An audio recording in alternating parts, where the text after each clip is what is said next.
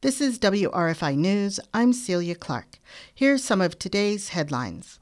The city of Ithaca has won a court case about the dismissal of over 1,600 tickets issued for violations of the city's external property maintenance order.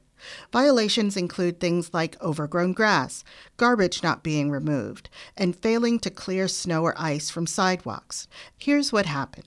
In January 2022, City Court Judge Seth Peacock dismissed over 1,600 tickets for violations. The Ithaca Voice reports that even before Peacock's ruling, the City Court had stopped accepting payment for the tickets. But the city continued to issue tickets as the case was going through appeals. The county judge's ruling this June says the city court must review each dismissed case individually and allow for all parties to be heard. It's not known if Judge Peacock plans to appeal the ruling. A design by a recent New Roots Charter School graduate will become the new I Voted sticker in Tompkins County the county announced that Dakota Sing's cat, surrounded by flowers, will be on 30,000 stickers distributed for this November's general election.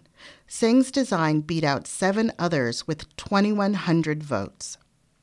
We at WRFI are missing Jim Murphy, and we know a lot of you are too.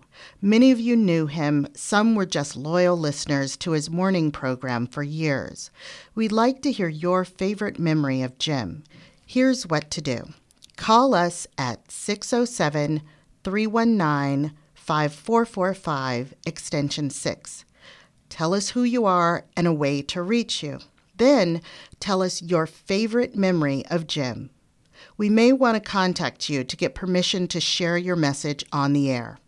Again, call us at 607 319 5445, extension 6, to share your story about Jim Murphy.